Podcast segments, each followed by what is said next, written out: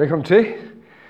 Vi øh, vil have anden del af forløbet omkring øh, de 10 bud, og øh, som I måske meget opmærksom har lagt mærke til, så var det jo bud 1-2 for en måned siden, og nu er det bud 5-7, så vi kører virkelig godt på, eller rettere sagt, vi springer lige lidt over.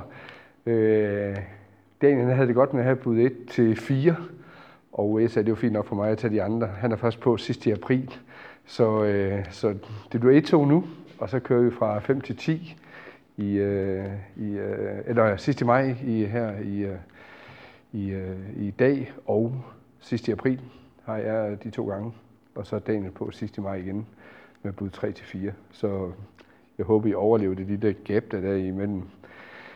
Men øh, vi vil prøve at dykke lidt ind i det, men egentlig også se stadigvæk på sammenhængen fra, øh, fra den første del af, af de 10 bud, som jo egentlig ligger som en grundsten for på en, en god måde at komme videre til, øh, til det, der følger nu her fra det, det femte bud. Men inden vi kaster os ud i det, så synes jeg, vi skal bede sammen.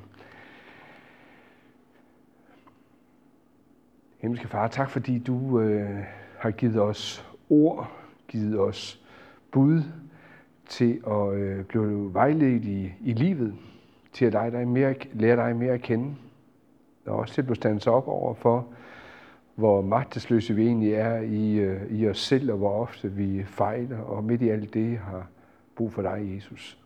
Hjælp os til, at, at buden af loven både er med til at, at afsløre os, men også er en hjælp for os her i livet. Giv os også nu, at vi øh, må få øh, både god samtale og god hjælp både i at, at trænge mere ind i, hvad, hvad, hvad budene kan rumme, men også hvad vi øh, kan give hjælp og vejledning til hinanden.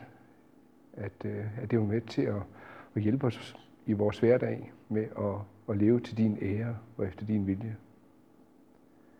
Vil du øh, velsigne den tid, vi øh, skal have sammen nu. Amen.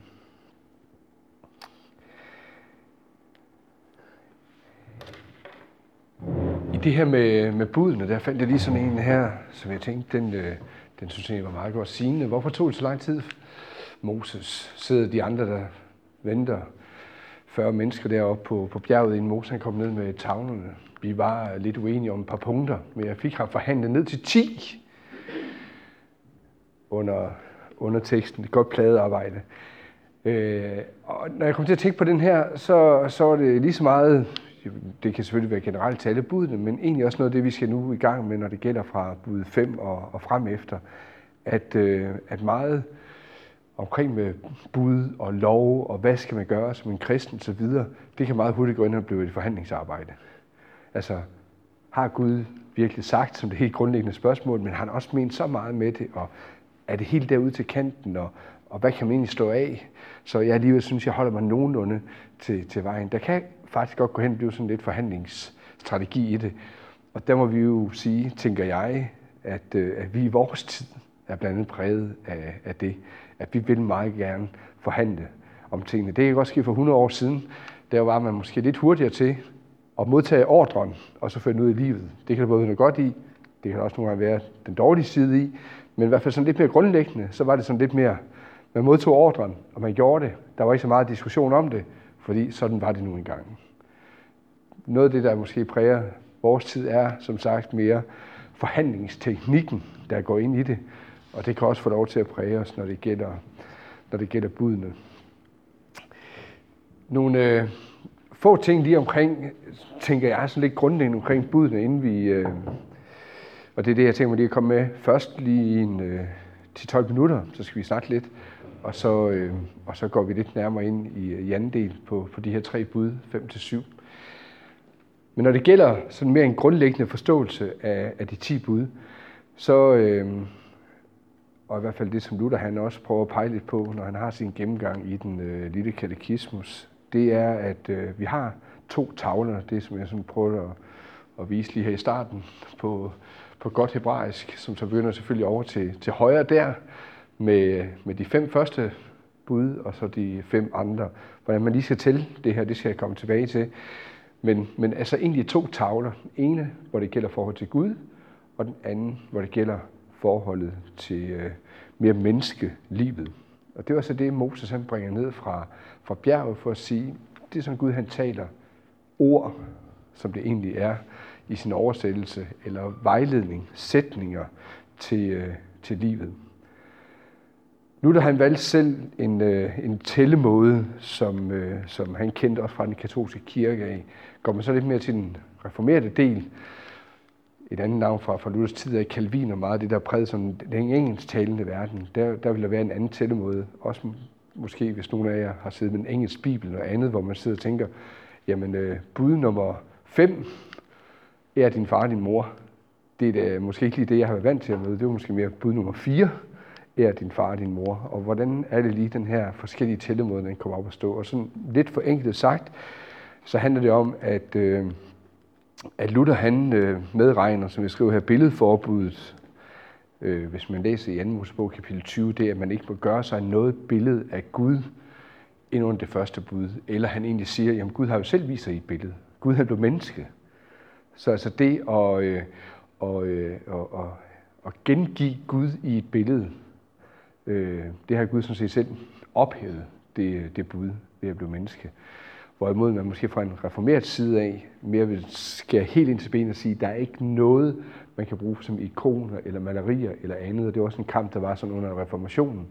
Så derfor at skære helt ind og sige, at Gud kan man ikke afbillede. Det fastholder vi stadigvæk, ligesom også det var på vandring gennem Gamle Testamentet, at ligesom med guldkalven og alle mulige andet, jamen så var det at lave sig et udskåret gudsbillede, så var det en, øh, en synd. Så der er altså en kirketradition, der egentlig er det, der spiller ind, som mest tydeligt måske giver sig udslag i, hvordan er det, man egentlig øh, tæller. Når Luther han stadigvæk fastholder de 10 bud, så er det så fordi, at han lader de to sidste bud, det er om at begære, have to forskellige retninger. Og øh, det skal vi nok vende tilbage til øh, næste gang, sidst i, øh, i april. Men det har man så i en reformeret tradition samlet til et stort bud. Så derfor vores bud nummer 9 og 10, det blev bare et bud nummer 10. Så vi ender på 10 bud alligevel. Men mere bare, hvis nu nogen sidder med nogle bibeloversættelser, eller vi er ude at rejse, eller hvad ved jeg, så er det simpelthen den grundlæggende forskel i, hvordan man tæller de her bud. En anden ting, jeg også synes, der er vigtigt at få, få frem, øh, og når jeg gerne vil understrege det, så er det fordi, at nogle gange tænker jeg, at man kan have sådan en forståelse omkring det her med bud og lov, at egentlig er det sådan den, den hellige side, den hårde side, hvis man vil det, at Gud, der træder frem. Øh, og det er måske også nogle gange sådan, at nogen kan have det sådan med, med, med kristendom, når der kommer bud ind over, så er det sådan, fordi nu skal lavkagen virkelig skæres, rammerne skal stikkes ud, og det er herindenfor, man skal leve.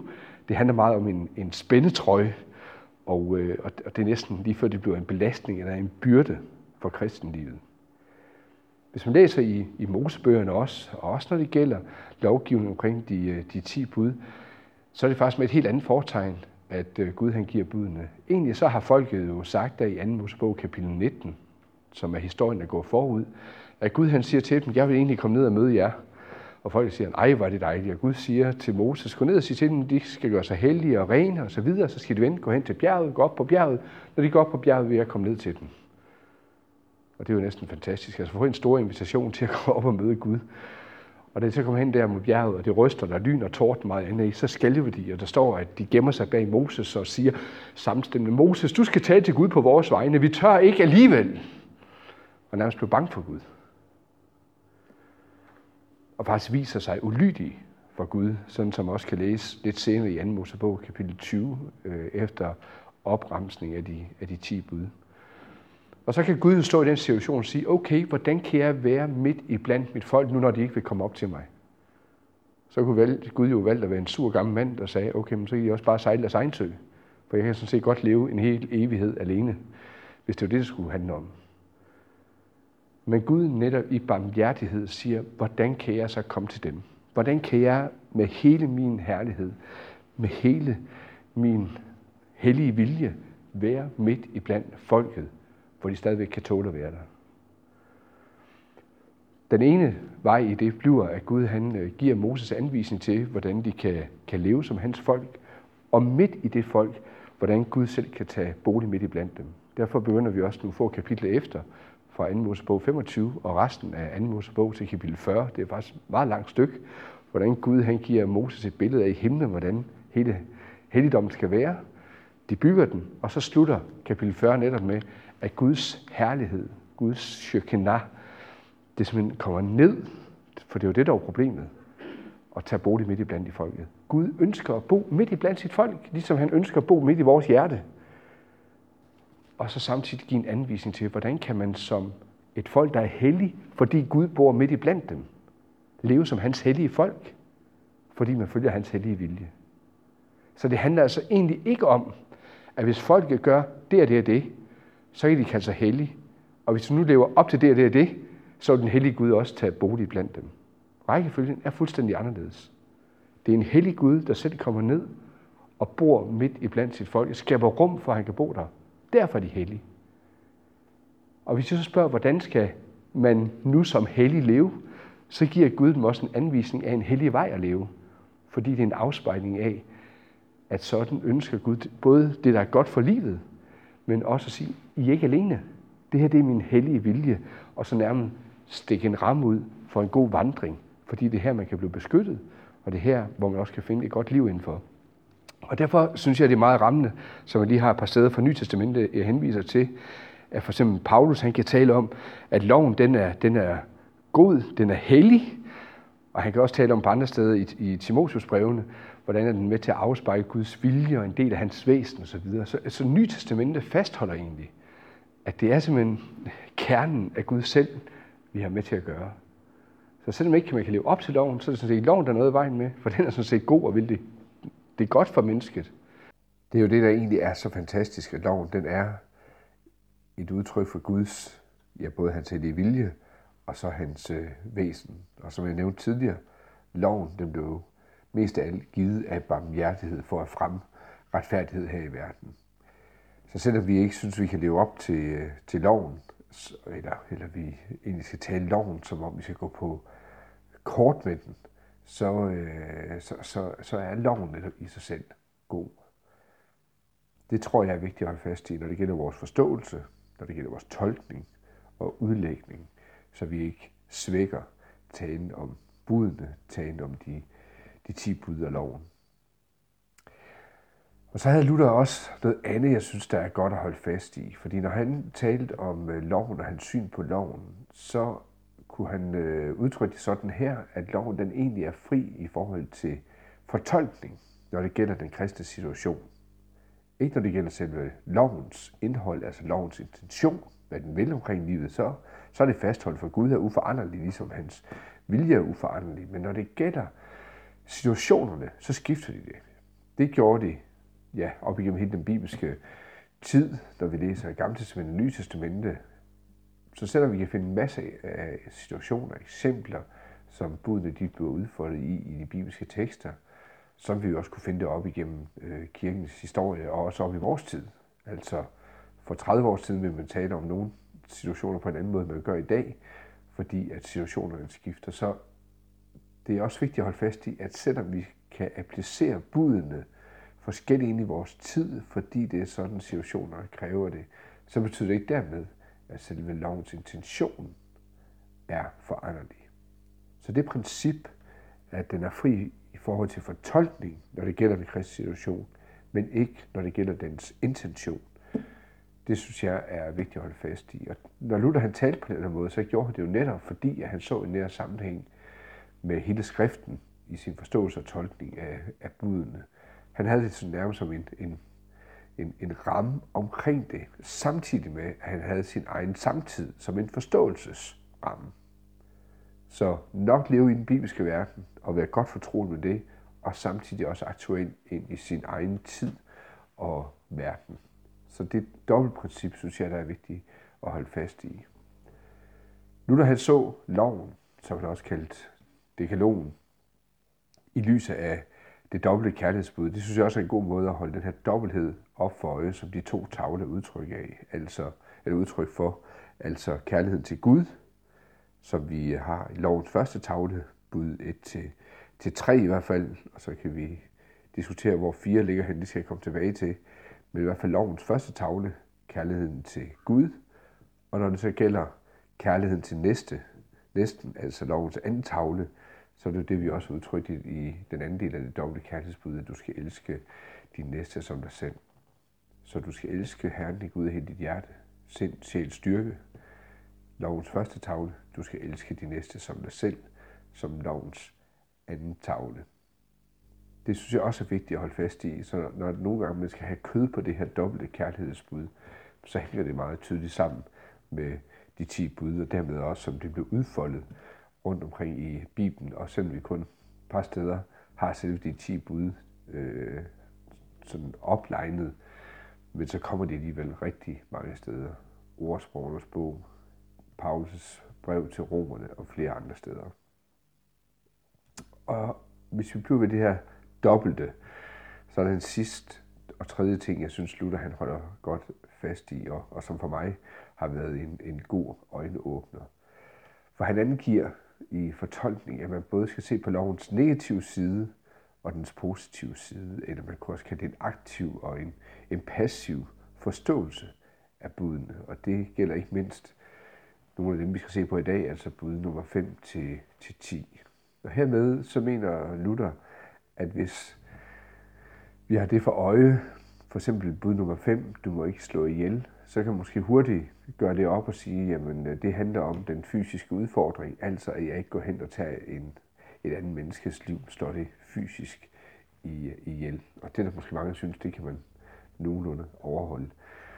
Men hvis man egentlig øh, dels gør det bud mere omfattende, hvad det betyder at slå ihjel, at det både gælder ånd, sjæl, læme, altså ikke kun den fysiske side læme, men det egentlig også gælder øh, sjælen, altså at det gælder det på det psykiske plan, eller det åndelige plan, at man ødelægger noget der, at man slår noget ihjel, slår noget ned, ødelægger noget for, for andre. Det skal jeg ikke. Men også modsat, modsat positivt eller aktivt, så skal jeg faktisk hjælpe det på vej, som er godt for min næste. Altså nærmest som giver mere liv, giver mere glæde, som giver større åndelig frimodighed, at jeg arbejder aktivt på det. Og hvis man lige pludselig begynder at have det blik for øje, når det gælder budene, både hele den aktive, positive side, den negative, passive side, så rummer budet i sin intention virkelig alt omkring livet, og som virkelig kan have mange konkrete eksempler ind i vores hverdagsliv hver især. Og det er jo her, at man nogle gange kan synes, at det virkelig bliver overvældende, og man ikke synes, at man slår, slår til.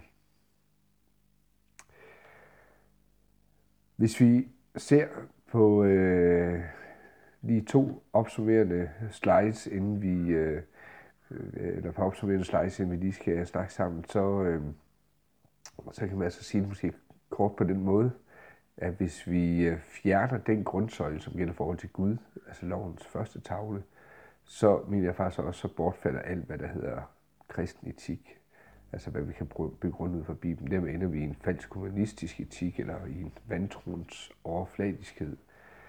Fordi budene, du må ikke slå ihjel, du må ikke begå ægteskabsbrud, du må ikke stjæle osv., er alt sammen noget, man på mange måder kan finde i, i mange forskellige ideologier, i mange forskellige religioner. I en forstand er det ikke så kristeligt eller bibelsk i sig selv. Men hvis det skal have den valør, altså den tyngde, den dybde, som Bibelen har det, så får det kun, hvis vi holder det sammen med, hvad der gælder i forhold til Gud, altså den første tavle.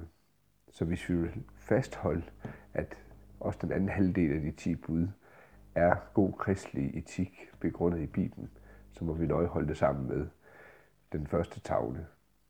Modsat kan man også sige, at hvis vi fjerner den anden grundsøjle, altså forhold til næsten, og kun har forhold til Gud for øje, altså lovens første tavle, ja, så havner vi også i en falsk religiøsitet, i en fariseisme, fordi så blev det bare mig og mit forhold til Gud, der er i centrum, og hvor jeg får lavet nogle spilleregler for det, og så glider næsten ud af, af blikket, uden for mit, mit øje. Og også det er fejlagtigt, også når man følger Jesus, hvordan han peger på livet, både i forhold til Gud og til næsten. Så altså begge sider er altid med. Ser vi på lovens anden tavle, så, som jeg har været inde på lidt før, hvor, hvor er det lige, vi skal placere bud nummer 4, altså du må ikke, eller at du skal ære din øh, far og din mor. Jeg placerer sådan både første tavle som afrundende, men også som begyndelse på anden tavle. Derfor de stiplede linjer her. Fordi, øh, altså man kan sige, det der, og det er også der, at vi har en lidt ændret formulering med ær din far og din mor. Altså, de andre handler noget om, hvad du skal i forhold til Gud, og de andre, hvad du må og ikke må i forhold til, til næsten. Og så er der lige mellemledet, hvis man kunne kalde det sådan. Altså dem, der egentlig over mig, forældre, og som Luther også udlægger det, øvrigheden, altså dem, der styrer samfundet, arbejdsgiveren, alle dem, der over mig, dem, der på en måde bærer ansvar i mit liv, dem jeg også skal møde med, med respekt, med ærværdighed.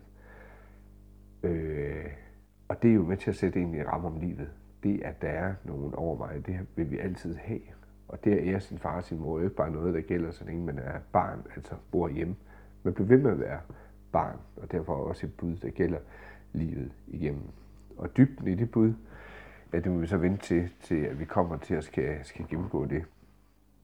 Her har jeg fremhævet bud nummer 5, 6 og 7, som altså dem, vi øh, vil se lidt nærmere på. Så for lige at, at runde lidt af, så har jeg prøvet lige at line lige lidt mere op på, på det slide her, og så kan man måske sige det på den måde, at bud nummer 1-3, især lovens første tavle, handler om sådan det åndelige regimente, det der hører hjemme i, i den verden, ind i troens verden direkte med det skjulte. Bud nummer 4, det er det værste regimente, altså det, der sætter en samfundsorden, der hvor jeg som et kristen menneske, en troende, lever i forhold til, til relationer, som jeg står midt i blandt. Og så er der så bud nummer 5-10, der skal forvandles i lys af begge regimenter, fordi jeg er jo altid et åndeligt væsen, jeg er altid midt i samfundet, og der er nogen, der står til ansvar for, at jeg står i relationer, og hvordan kan jeg med til at leve ret, leve efter Guds hellige vilje her. Og det leder så frem til, at vi lige skal tale lidt sammen. Og spørgsmål 1 og 2 lyder henholdsvis sådan, er halvdelen af de 10 bud, altså lovens anden tavle, særligt kristne? Hvis, hvordan vil du så argumentere for det? Og hvad tænker du om, at øh, budene har både en positiv og en negativ side? Ja, lad os tale sammen. Vi prøver at køre lidt videre igen og øh, samle lidt mere op, og nu prøve at dykke lidt mere ind i øh, de fem bud. Hvis vi tager, øh, du må ikke begå drab, du må ikke slå ihjel, så i den lille katekismus har Luther den her udfoldelse. Vi skal frygte at elske Gud, så vi ikke volder vor næste nogen skade på hans liv, eller tilføjer ham nogen lidelse. Det var det, nu hørte jeg lige snakke om, det var kan man sige, den, den negative, det du ikke må.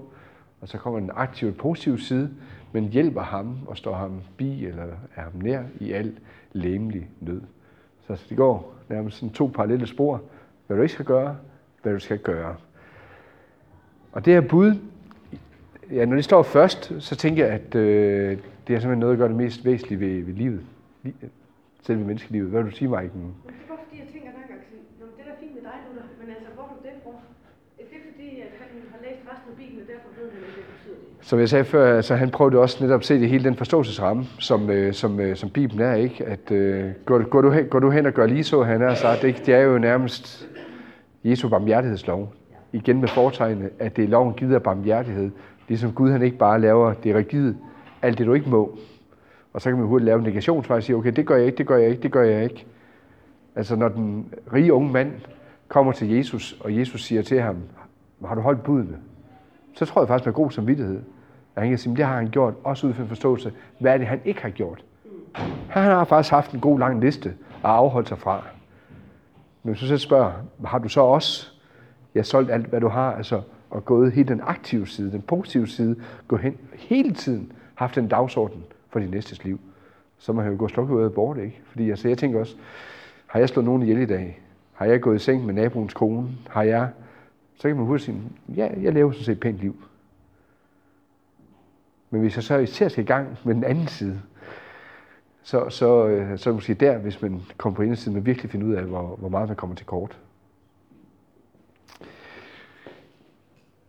Det havde nogle konfirmander for nogle år siden, hvor jeg var i sted, hvor vi havde konfirmander. Øh, de vil ikke komme helt til nu i vores menighed. Men der, der lærte jeg mig sådan lidt, at man kan huske det her med at slå ihjel. Det er bud nummer 5, fordi det er slemt for at have nu en en, Og at man heller ikke må hvad hedder det, være, være utro, fordi det er noget med sex. Det er bud nummer 6. Man må ikke øh, hvad hedder det, lyve, eller man må ikke stjæle, fordi som en tyv. Så det er bud nummer syv. Og jeg fandt aldrig en ud til nummer 8, hvad der er rimeligt der. Så nu er det kun 5 til 7 i dag, så der synes jeg godt, man kan øh, komme op på noget. Række, husk rækkefølgen 5, 6, 7 med at slå ihjel, eller det er slemt, fordi det handler simpelthen noget om at gøre noget ved det helt grundlæggende ved menneskelivet. Altså det at frarøve liv hos en anden, som Gud han har givet liv. Og derfor tror jeg ikke, det er tilfældigt, den her rækkefølge, vi, øh, vi faktisk har i bud nummer 5 til, til, til 10, at det begynder, at lige efter man så siger sat fri af sin far og sin mor, eller man skal til at leve ansvarligt ind i menneskelivet, hvordan behandler du dit næstes liv?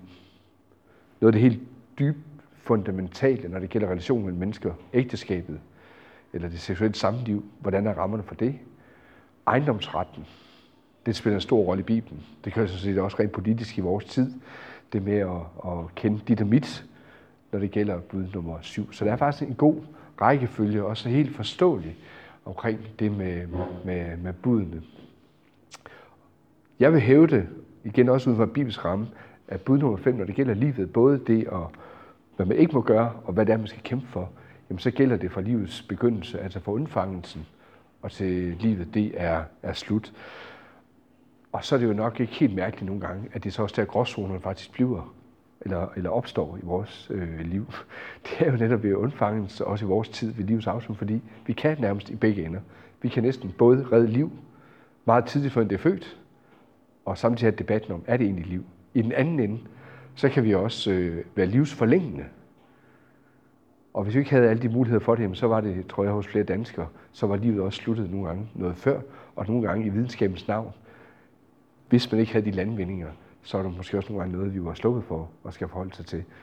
Og for nu at henvise til etisk råd igen, så er det også nogle gange der, hvor man ser øh, debatterne. Som sagt, så har man altså den her, som jeg kalder aktiv-passiv udfoldelse til at, at gøre noget i situationer, og det her, jeg tænker, de, selvom jeg kommer med nogle bud på noget nu, så er det jo langt fra udtømmende i forhold til, at I kan jo bare sådan set selv øh, tænke videre. Men hvis man lige skulle give en ramme for det, så tænker jeg, at det at slå ihjel, det første, der ligger lige for, det er det at, at dræbe eller skade et andet menneske fysisk.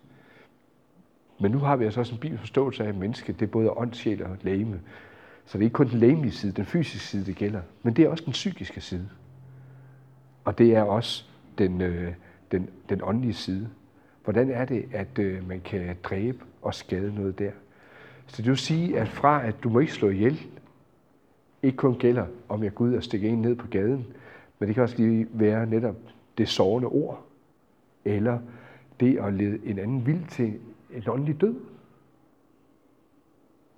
Så er det lige pludselig et meget stort spektrum, vi, øh, vi, øh, vi har med at, at gøre. Og modsat igen, hvor jeg også skal arbejde på og, øh, og hvad hedder det, øh, bringe liv. En af siderne, der også blev trukket frem, når det gælder om at slå ihjel, det er, er fjendekærligheden. Øh, hvor Jesus han siger, at vi, øh, vi ikke skal, skal have vores fjender, men vi også skal gøre godt mod dem, der øh, forfølger os. At menneskets værdi ind i det her, det er, er stor, fordi det, det omhandler ja, ikke bare livet her nu, men hvad der har betydning også for, for, for evigheden. At øh, nogle gange, der kan man også opleve mennesker, og ikke mindst den tredje linje, tænker jeg, at det er faktisk nogle gange den, der kan være mest årsag til, at der er mennesker, der vælger troens øh, vej fra. Fordi man har oplevet, hvordan øh, måske en relation mellem mennesker, hvor noget det er slået ihjel, har retten til at bære nag eller ødelægge noget, at det har simpelthen gjort, at man tænkte, hvis man kan leve sådan som en kristen, så giver jeg ikke meget for vedkommendes tro. Det har måske lige pludselig gjort, desværre har jeg oplevet, flere, der så har sagt, det her det kan jeg ikke være en del af. Det er simpelthen for dobbeltmoralsk. Det er, hvad ved jeg? Og så bakker man egentlig ud. Så lige pludselig begynder det at blive omfangsrigt, også når man begynder at tænke, det her det gælder altså også øh, evigheden. Så er der alle de etiske områder. Hvad kan man gøre medicinsk? For eksempel med det livsforlængende, når det gælder abort, ikke mindst en provokeret abort. Og jo til det sidste spørgsmålet, altså skal vi gå ind og have, have en aktiv dødshjælp, eller er det bedre med den passive dødshjælp, altså mere plejen, altså det palliative, hvor man går ind og har store hjælp, lindringsprogrammer og støttende for den døende og døendes familier, som er stadig bevarer en respekt for livet, men også tager på alvor, ja, at vi skal faktisk dø. Og det kan vi også vende tilbage og, øh, og tale noget om her. Hvad er statens rolle inde i det her? Nogle gange der oplever jeg også, at det her bud det bliver trukket frem i forhold til øh, øh, være øh, militærnægter, fordi at man ikke må øh, jo slå ihjel. Jeg tror, der er en god skældning i, som jeg oplever i hvert fald, at øh, Paulus har gjort et nyt testamente, og som jeg også øh, tænker, at Luther han ser ret i, når han næsten kan sige så direkte, at øh, staten kan jo i den forstand ikke slå ihjel. Altså et menneske kan slå ihjel, og det er også her budet, det gælder. Det er jo sådan set samme vej, Luther, eller Jesus han bruger i bjergprædiken, når han også taler om, at, at hvis nogen slår dig på den ene kind, så vend den anden til. Altså det er jo virkelig kærlighedens navn, næste kærlighedens navn. Men overlad din sag til myndighederne, til øvrigheden, til domstolen, og så skal den fælde sag. Så Luther han laver, øh, undskyld, Jesus laver også den skældne mellem, ja, det kan næsten gå ens, fordi de, øh, de taler faktisk i samme bane her, mærkeligt nok. Men, øh, men Jesus han laver også den skældning mellem, hvad er det øvrigheden har ansvar. At man som øvrighed, som land, kan forsvare sit land, altså gå i, altså i, i krig på den måde for sit land, og også på, på den konto slå ihjel. Så der er altså en bibelsk ret, hvis man lige skal bruge det ord, faktisk til at kan, kan stå ihjel, også for at beskærme og beskytte til folk. Og det ser vi egentlig også, Israels folk gør i Gamle Testamentet. David går i krig og meget andet, uden at det egentlig er noget, han, han har så fået stukket i hovedet. Nu overtrådte du lige det femte bud. Jo, det er klart, at hvis han var gået hen, for eksempel hvor han har en situation et sted, og kan slå Saul ihjel, hvor han går ind, hvor Saul han er inde og ligger og sover, og så videre, øh, og han har dræbt ham der, så vil han stå til regnskab for det femte bud. Så der er altså en forskel her, jeg synes, der er væsentligt at få, øh, få fat i. Som jeg lige anfører nederst, så, øh, så tænker jeg, og det er sådan set, man kan sige, vetoretten eller nødkortet, man kan bruge som kristen i det her, det er, hvis min samvittighed så i nogle situationer påbyder mig, selvom staten og lovgivning giver faktisk ret til, at man kan tage liv her. Er der så steder, hvor min samvittighed siger mig, at her kan jeg ikke være med? Sådan som jeg læser Bibelen, sådan som jeg forstår, hvad det betyder omkring det her med liv og, og død. Vi kan tage eksempel med en læge, som aflægger lægeløfte, som øh, skal, skal redde liv, og samtidig er der en lovgivning, der giver ret til provokeret abort. Der er læger her, der vælger at sige, at det kan de ikke være med til at, at udføre, fordi de strider mod deres overbevisning, deres tro, deres bibellæsning. Og netop her trækker, kan man sige, vetokortet, sådan som Apostlenes Gerning 5.29 også er med til at åbne vej for, eller bane vej for, at øh, vi skal adlyde Guds ord mere end mennesker. Det må stå som den første instans. Det kan både være på det felt, lægeverden, men det kan også være mange andre. Det kan selv være ind i præsteverdenen og flere andre, hvor at man øh, må sige, her kan jeg ikke være med på grund af min samvittighed. Nogle ting giver loven direkte mulighed for så at have en frihed i, og andre gange, der må man vedgå det åbent og ærligt, men også være med til at tage konsekvensen af det. For mig at se, så er det noget af det, der ligger i begrebet civil ulydighed, som vi jo rent filosofisk, som, som et princip har også i en demokratisk statstænkning, øh, hvor det netop gælder, at man skal gøre det åbent, man skal gøre det offentligt, og man skal også være parat til at tage sin, for eksempel en, en retssag på det, og, og så tage sin straf, hvis der følger sådan en med. Og, øh, og, og på den måde kan man sige, at vi jo ikke fastlåst i det samfund, som vi er i, heller ikke i forhold til med vores samvittighed og overholde øh, Guds ord, holde budene. Så også det er egentlig aktuelt stadigvæk ind i, ind i vores tid. Vi vil, ja, der kunne siges meget mere til det her, men vi vil haste videre, så vi se på det sjette bud, du må ikke bryde et ægteskab, eller du må ikke begå hår. Hvor Luther forklarer det sådan, det vil sige, at vi skal frygte og elske Gud, så vi lever rent og kysk i ord og gerninger. Og kysk, ja, et andet gammelt ord, som øh, også betyder i retning af, af renhed i en eller anden form for, for afholdenhed inden for den ramme, der er sat, og som ægte folk elsker og ærer hinanden når der tales på den her måde, både i buden, men også i Luthers forklaring, ja, så er det fordi rammen, den er øh, set ud fra ægteskabet. Ægteskabet som en skaberordning af Gud, han har skabt.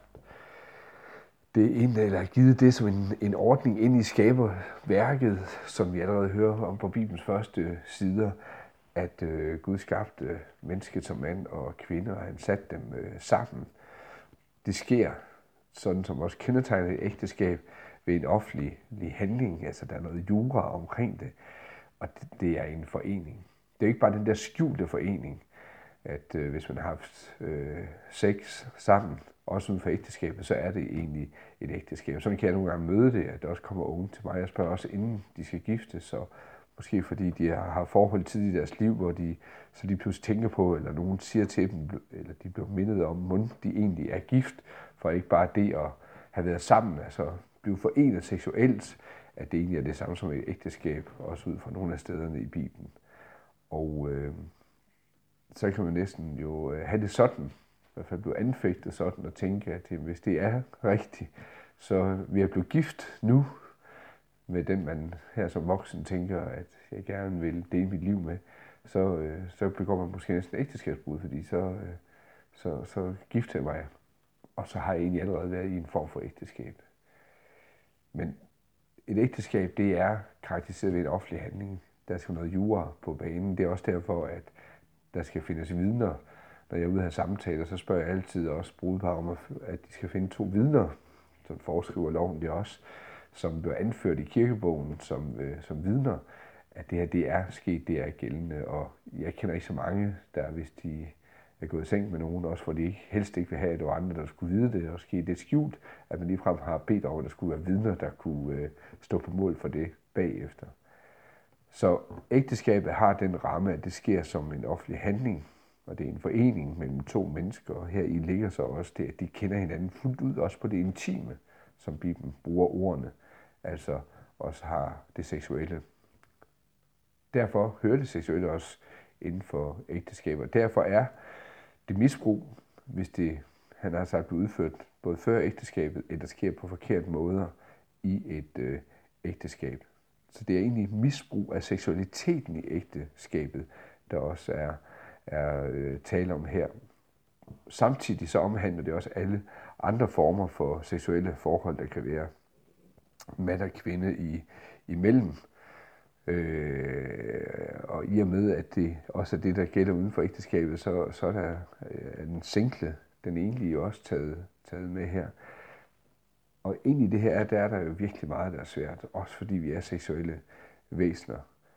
Der er meget både i tanker, nogle gange også i ord, også i handlinger, der kan skade, der kan undergrave, der kan ødelægge, eller på anden måde være med til at krænke det forhold, som Gud har tænkt det fra begyndelsen der skulle være mellem mand og kvinde, som han har påbudt det og givet det i sin skaberordning fra begyndelsen. Og det er også derfor, det fylder så meget i Bibelen. Det er ikke bare fordi, at man er optaget Bibelen eller kristne, også for vores del af kirkelivet, af alt det, der foregår under bæltestedet. Det er simpelthen fordi, det er så væsentlig en del af livet. En god del af livet. Og derfor også vigtigt at fastholde den gode ramme, det er omkring livet, sådan som Gud han har vist det fra øh, begyndelsen. Og derfor er Bibelen meget tydelig omkring det med at bryde ud af eller bryde ind i et ægteskab, at det kalder det ægteskabsbrud eller hår. Og derfor er der også forbud mod alle seksuelle misbrug og forhold udenfor og før ægteskabet, fordi det er ødelæggende for ægteskabet. Det er ødelæggende for den skaberordning, som ægteskabet er.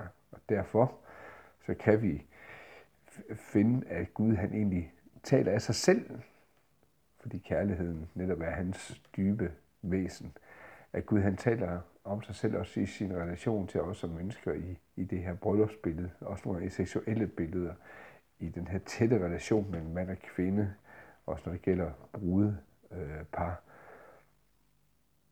Og andre stærke ord kom på banen. Ord som pagt, troskab, intim kærlighed, tillid, hengivenhed, renhed, hellighed, ære osv.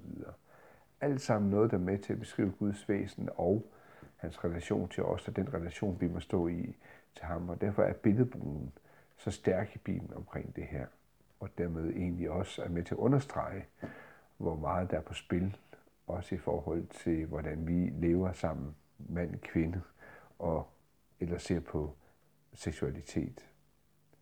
Og egentlig det her, der findes der altså mange misbrug. Der findes hår, der findes forskellige former for for, for, for utugt. Altså, der kan findes mange lister på det. Der findes også ind i familielivet, når det gælder blodskam eller incest. Der findes pædofili og homofili. Og her der tænker jeg ikke bare på, på homoseksuelle, fordi det er egentlig ikke personerne, øh, som øh, der bliver peget på her, også nogle gange, når man ser på det i Bibelen, men nogle gange også, hvad de her seksualiteter i deres begrundelse mere ideologisk er med til at gøre ved mennesker, er med til at gøre ved for eksempel også et, et samfund eller præger en tidsånd. Sådan som vi også kan møde det i dag, når det gælder både omkring den frie seksualitet og hvad den er præget i årtier, eller de sidste par årtier, også når det gælder øh, homofili i forhold til at være en ideologi i, øh, i samfundet, og hvad det også betyder at hævde den øh, ret eller ligestilling med ægteskabet. Og det gør jo, at billedet bliver broget. Det gør også, og det er jo ikke den homoseksuelle eller de homoseksuelles skyld i for så vidt, men egentlig inde i et politisk niveau, hvad det betyder, den tænkning, når den får lov til egentlig at overtage i et samfund, eller mange ting i et samfund skal indrette sig efter det, og på den måde også få Bibelen ord i, uh, imod sig. De har, som så meget andet, når de har Bibelen ord imod sig, opløsende tendenser.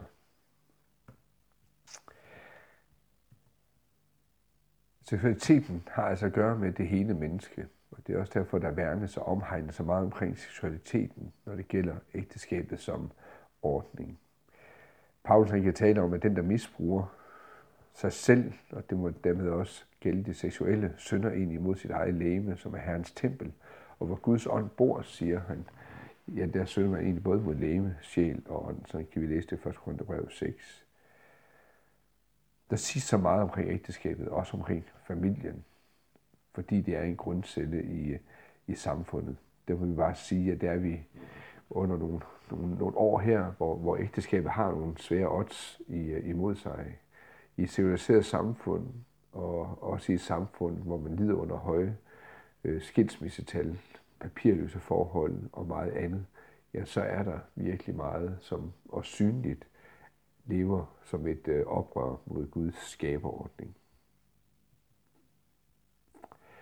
Og det leder så frem til øh, det syvende bud, det øh, sidste bud, som vi skal have fat på i dag. Du må ikke stjæle, det vil sige, at vi skal frygte og elske Gud, så vi ikke tager vores næstes penge eller ejendom, eller tilvender os dem med falske varer, eller bare uredelighed, men hjælper ham at bevare, hvad han ejer, og bedre sine kår.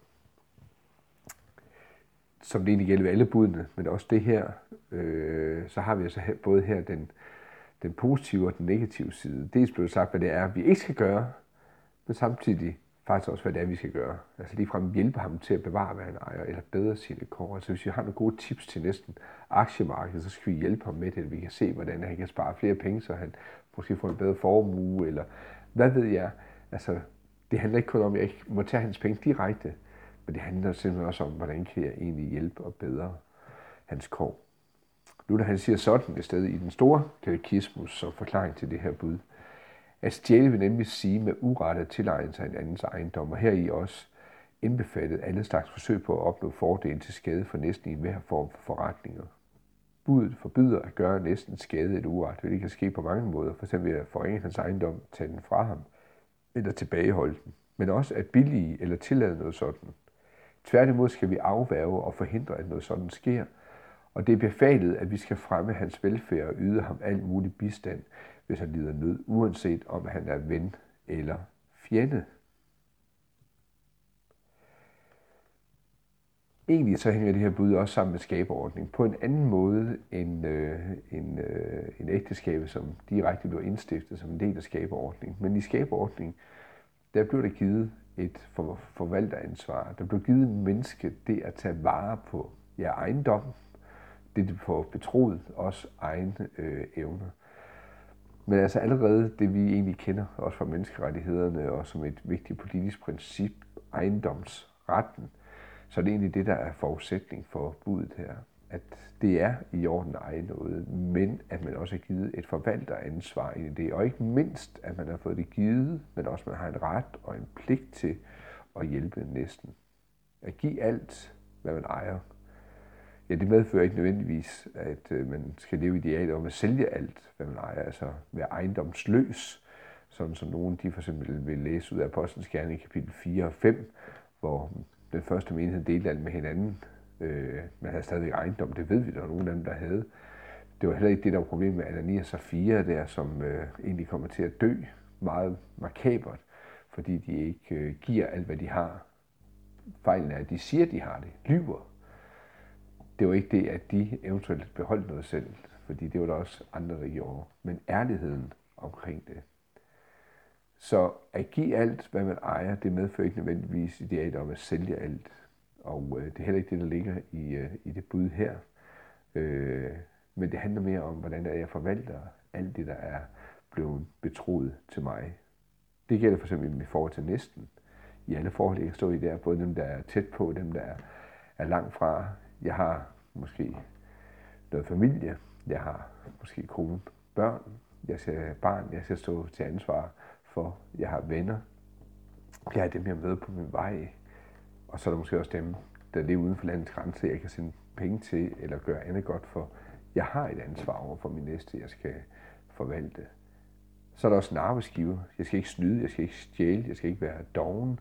Altså det at, at snyde med tiderne, altså også ved at være, eller timer også ved at være doven, er jo sådan set også at stjæle. Eller hvis man tager ting fra sit arbejde, som egentlig ikke er ens eget, uanset om det er stort eller lidt, så er det også at stjæle. Og så er det selvfølgelig også til staten og til ens medborgere, at man ikke bedrager, at man øh, betaler den skat, man skal, og man ikke udfører sort arbejde, og at øh, man heller ikke undlader at gøre sit for, for samfundets hele bedste. Så når det gælder det syvende bud, du må ikke stjæle, jamen, så gælder det på mange, mange forskellige konkrete måder, de relationer, som vi øh, står til og skal bære et øh, ansvar. Og dermed også som det sidste, som der kunne siges meget, meget mere til ind i konkrete situationer, med hvordan forvalter jeg så ressourcer i en tid, som er kendetegnet af forbrugerisme og af materialisme. Jeg er som menneske, og ikke mindst som kristen, underlagt et ansvar under individual etikken. Både ud fra min tro, hvordan jeg handler, men faktisk også ud fra min øh, fornuft. Og det får også betydning for en social etik. Så hvordan kan jeg bidrage til, at øh, landet det bliver styret godt, at ressourcer de bliver sat ind i kampen for at forbedre næstens kår, både her i ens by, i ens land, rundt omkring i verden. Selvom jeg synes, det er stort uoverskueligt, og hvad kan jeg egentlig gøre, så er det vigtigt at fastholde, at man kan aldrig blive fritaget fra at, øh, at have et ansvar i det her.